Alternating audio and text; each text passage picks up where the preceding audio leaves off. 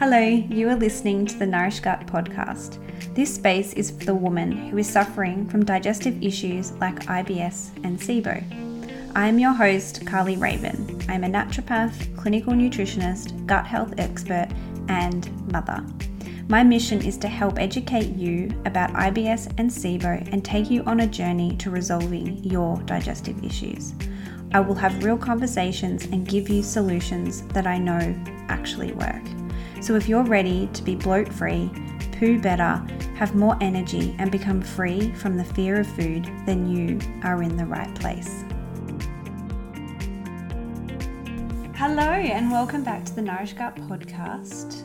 This is episode 22, and I thought I would do something a little bit different today and come on and share my journey with you guys about my IBS and SIBO um, journey and, you know, my gut health and what I've kind of done along the way, and, you know, share some uh, information about why I'm here as a gut health naturopath, so passionate about helping people with IBS and SIBO.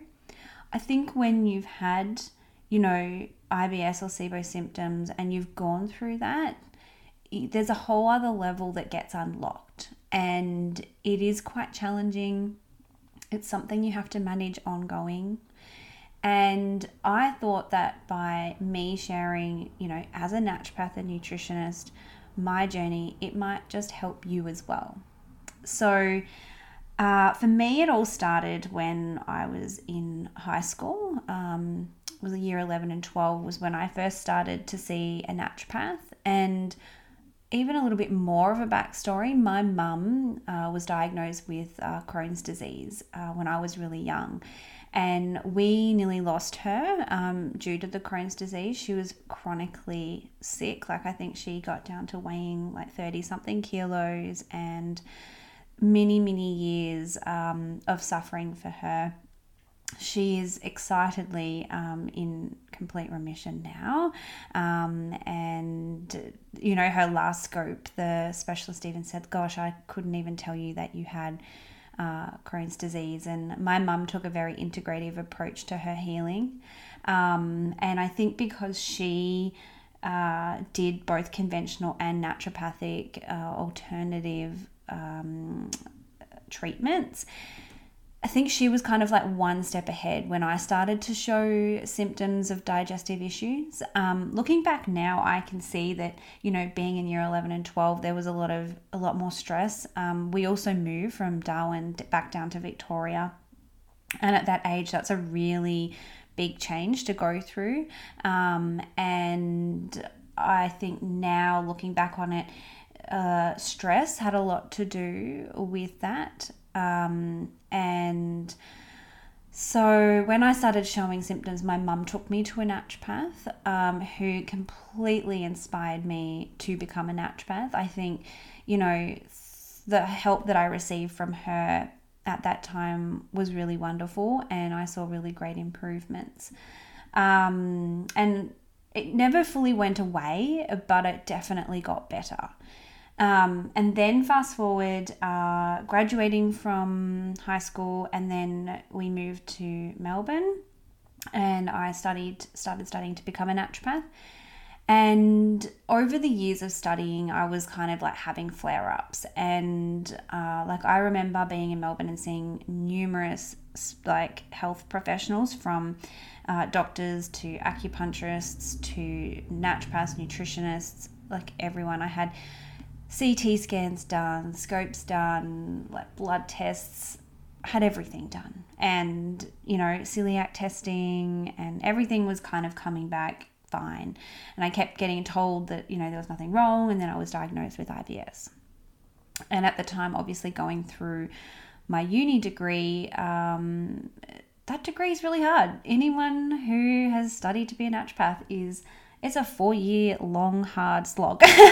um, chemistry wasn't my thing. And, uh, you know, there was lots of units of chemistry. And then your final year, you're in clinic and you're like seeing patients and being supervised and there's a lot on you know there's a lot of stress and demands and it was in my final year that I discovered that I actually had SIBO. So I remember presenting a case to my clinical supervisor uh, so what would happen is we would see the patient and then the patient would have to go away when you're in student clinic and then you as a student naturopath put that plan together.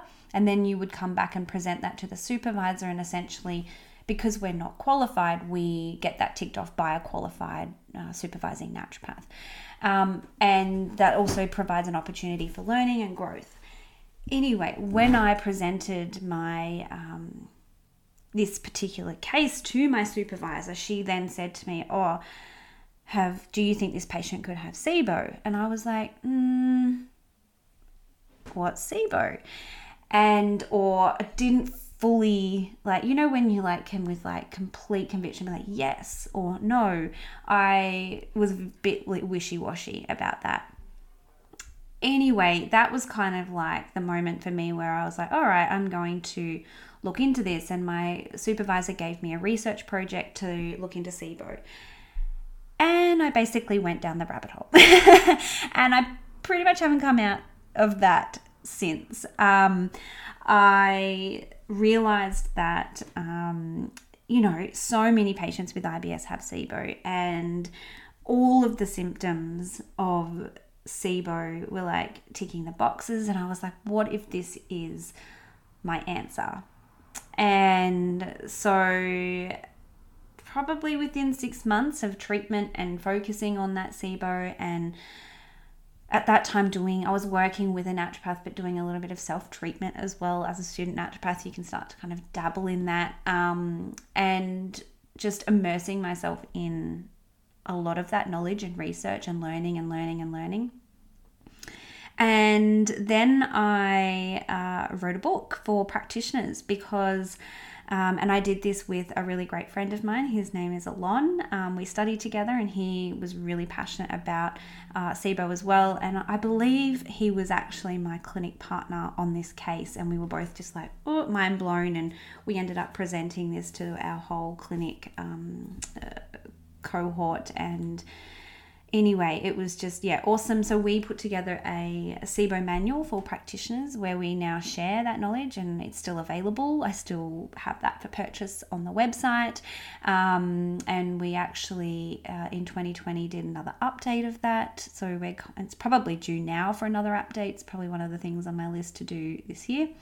Um, and yeah, share our wisdom and our knowledge and everything that we found because unfortunately there's a little bit of a gap in the curriculum at university on SIBO as well. And this is a really big reason why I'm so passionate about uh, mentoring other naturopaths and why I have a mentoring program and do one-on-one mentoring with my with practitioners as well because um, you know I feel that we can all treat IBS and SIBO, but I think there's a difference between treating it and effectively treating it. And there's a lot of misinformation. Um, and I do see a fair bit of poor treatment of SIBO. And, you know, I even look back now at what I know now compared to like when I was immersing myself in that research at the time, and it's even changed since then. So it's constantly evolving um, and really keeps me on my toes.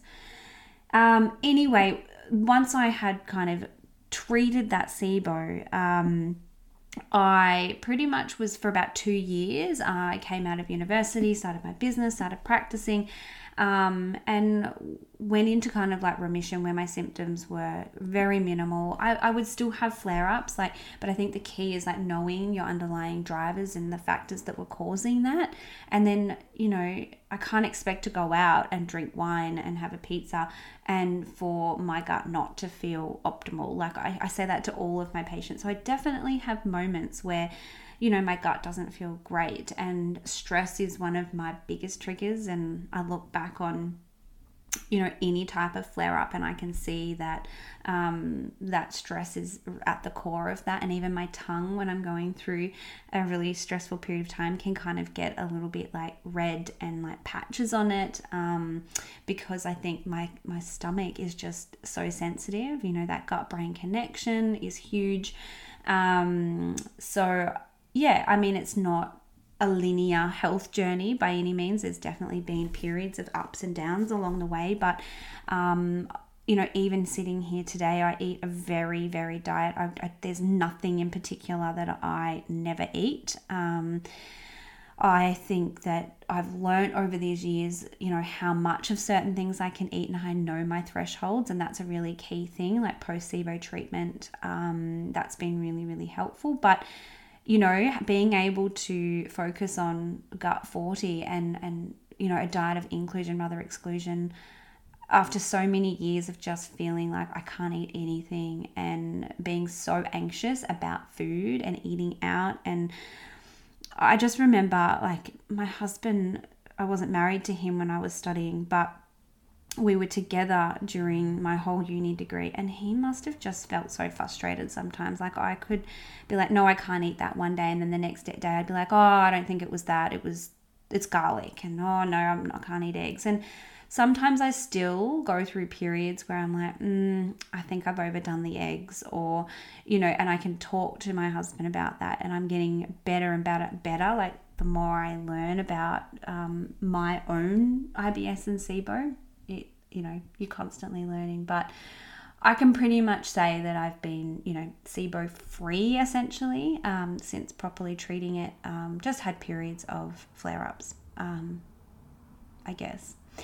Um, so yeah, I guess that's a little bit about my my journey with IBS and SIBO. Most recently, um, the most recent part of my my journey is obviously I uh, felt pregnant and then had my son William, and post birth I had a flare up, um, and now that I've kind of done a lot of research myself on the infant microbiome and also the microbiome during pregnancy. It all makes a lot of sense. There's a lot of changes that can happen to your gut um, from a hormonal perspective, but also from a microbiome perspective. So I think that I had really big shifts during my pregnancy and then post birth. And I can also see that I had big dietary changes. Um, I breastfed for uh, 20 months, and uh, when you've breastfeeding there are higher nutrient like demands and so i was snacking a lot whereas prior to that i wasn't really a snacker and you can go back and listen to one of my most recent podcasts on snacking and SIBO. And I actually think that this constant snacking to meet my breastfeeding demands was actually not helping my SIBO. So um, I would say the last 18 months have been a little bit rocky for me in terms of my IBS and SIBO. I've definitely had periods of time where um, I think it hasn't been optimal, and I do think it's more to do with that snacking and also really craving like carbohydrates, like you know biscuits and those sweet sweet foods, and um, uh, maybe I'm admitting to a few bad habits with breastfeeding. Um, nothing like going live on a podcast and confessing, um, you know, and being a human after all.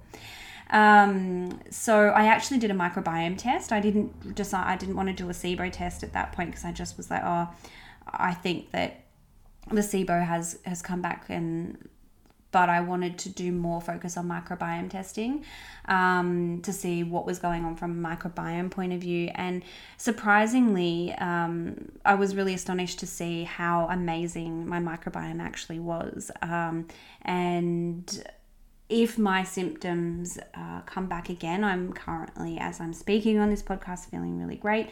Um, I plan to do another SIBO test uh, because I know that my large bowel and the microbiome um, are pretty much like there was a small amount of overgrowth of desulfovibrio, um, which is like a, a sulfur producing bacteria. Um, and I would say that um, my symptoms when I flare up, I tend to get that bloating, a bit of constipation, and, and smelly wind. So that matched that. So I was like, okay, I'll do a little bit of treatment and dietary changes specifically around that.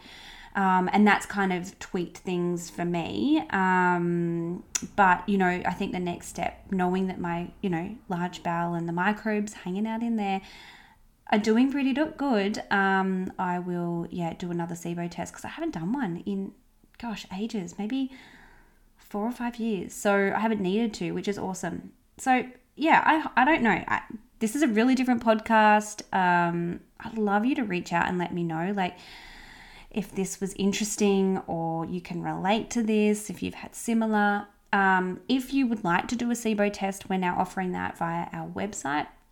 So you can do that directly through us.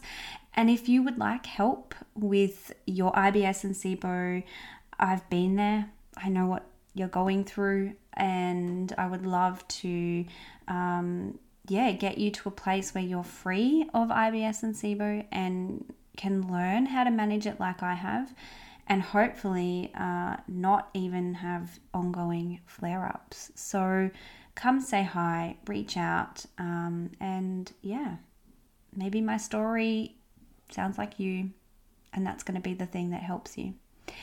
I'm going to get going. Thank you so much for listening, and I will see you on the next episode of the podcast. Take care. I'll see you then. Bye. Thanks so much for listening. Did you like what you heard? Please leave me a review. Would you like to join the Nourish Gut community? Then come and find me over on Facebook and Instagram. If you would like to know more about how to work with me or how to order a SIBO breath test, jump on my website. All of the links can be found in the show notes. See you next time on the Nourish Gut podcast.